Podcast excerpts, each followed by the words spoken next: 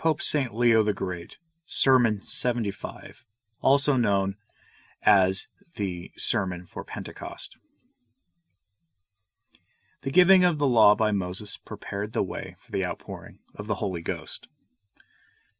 The hearts of all Catholics, beloved, realize that today's solemnity is to be honored as one of the chief feasts, nor is there any doubt that the great respect is due to this day, which the Holy Spirit has hallowed by the miracle of his most excellent gift. For from the day on which the Lord ascended up above all heavenly heights to sit down at God the Father's right hand, this is the tenth which has shone, and the fiftieth from his resurrection, being the very day on which it began, and containing in itself great revelations of mysteries both new and old, by which it is most manifestly revealed that grace was foreannounced through the law, and the law fulfilled through grace. For as of old, when the Hebrew nation was released from the Egyptians, on the fiftieth day after the sacrificing of the Lamb, the law was given on Mount Sinai. So after the suffering of Christ, when the true Lamb of God was slain, on the fiftieth day from his resurrection, the Holy Ghost came down upon the apostles and the multitude of believers so that the earnest Christian may easily perceive that the beginnings of the Old Testament were preparatory to the beginnings of the Gospel, and that the second covenant was founded by the same Spirit that had instituted the first. How marvelous was the gift of diverse tongues! For as the Apostles' story testifies, while the days of Pentecost were fulfilled and all the disciples were together in the same place, there occurred suddenly from heaven a sound as of a violent wind coming, and filled the whole house where they were sitting. And there appeared to them divided tongues as of fire, and it sat upon each of them. And they were all filled with the Holy Spirit, and began to speak with other tongues, as the Holy Spirit gave them utterance. See Acts chapter 2, verses 1 to 4. Oh, how swift are the words of wisdom, and where God is the master, how quickly is what is taught learned. No interpretation is required for understanding, no practice for using, no time for studying, but the Spirit of truth blowing where he wills. The languages peculiar to each nation become common property in the mouth of the church. And therefore from that day the trumpet of the gospel preaching has sounded loud.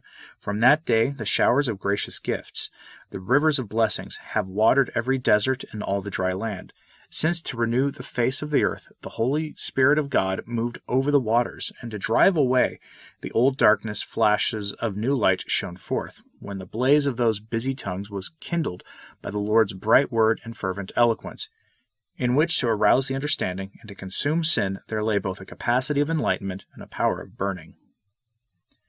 The three persons in the Trinity are perfectly equal in all things. But although dearly beloved, the actual form of the thing done was exceedingly wonderful, and undoubtedly in that exultant chorus of all human languages, the majesty of the Holy Spirit was present. Yet no one must think that his divine substance appeared in what was seen with bodily eyes, for his nature, which is visible and shared in common with the Father and the Son, showed the character of his gift and work by the outward sign that pleased him, but kept his essential property within his own Godhead, because human sight can no more perceive the Holy Ghost than it can the Father or the Son. For the divine Trinity nothing is unlike or unequal, and all that can be thought concerning its substance admits of no divergence either in power or glory or eternity. And while in the property of each person the Father is one, the Son is another, and the Holy Ghost is another, yet the Godhead is not distinct and different. For while the Son is the only begotten of the Father, the Holy Spirit is the Spirit of the Father and the Son. Not in the way that every creature is the creature of the Father and of the Son, but as living and having power with both, and eternally subsisting of that which is the Father and the Son. Hence, when the Lord, before the day of his passion, promised the coming of the Holy Spirit to his disciples, he said, I have yet many things to say to you, but you cannot bear them now. But when he, the Spirit of truth, shall have come, he shall guide you into all truth. For he shall not speak from himself, but whatsoever he shall have heard. He shall speak and shall announce things to come unto you. All things that the Father has are mine. Therefore said I that he shall take of mine, and shall announce it to you. See John chapter 16, verse 12 to 15. Accordingly, there are not some things that are the Father's, and others the Son's, and others the Holy Spirit's, but all things whatsoever the Father has, the Son also has, and the Spirit also has. Nor was there ever a time when this communion did not exist, because with them to have all things is to always exist. In them let no times, no grades, no differences be imagined.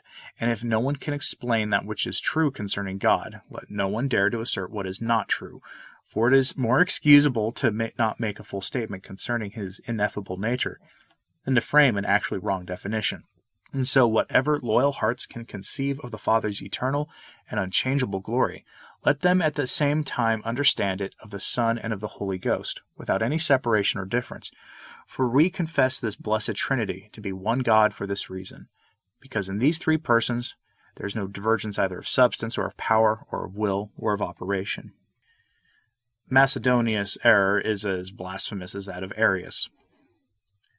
As therefore we abhor the acolytes of Arius who maintain a difference between the Father and the Son, so also we do with the Macedonians, who, although they ascribe Uh, coexistence to the Father and the Son, yet think that the Holy Ghost to be of a lower nature, not considering that they thus fall into that blasphemy, which is not to be forgiven either in the present age or in the judgment to come, as the Lord says. Whosoever shall have spoken a word against the Son of Man, it shall be forgiven him. But he that shall have spoken against the Holy Ghost, it shall not be forgiven him, either in this age or in the next to come. See Matthew chapter 12, verse 32. And so to persist in this impiety is unpardonable, because it cuts him off from him, by him who could confess. Nor will he ever attain to healing pardon, who has no advocate to plead for him. For from him comes the invocation of the Father. From him come the tears of penitence, from him come the groans of supplicants, and no one can call Jesus the Lord save in the Holy Ghost. See 1 Corinthians chapter 12 verse 3 to 6. Whose omnipotence as equal and whose Godhead as one with the Father and the Son, the apostle most clearly proclaims, saying, there are divisions of graces but the same Spirit, and the divisions of ministrations but the same Lord, and there are divisions of operations but the same God, who works all things in all. The Spirit's work is still continued in the Church.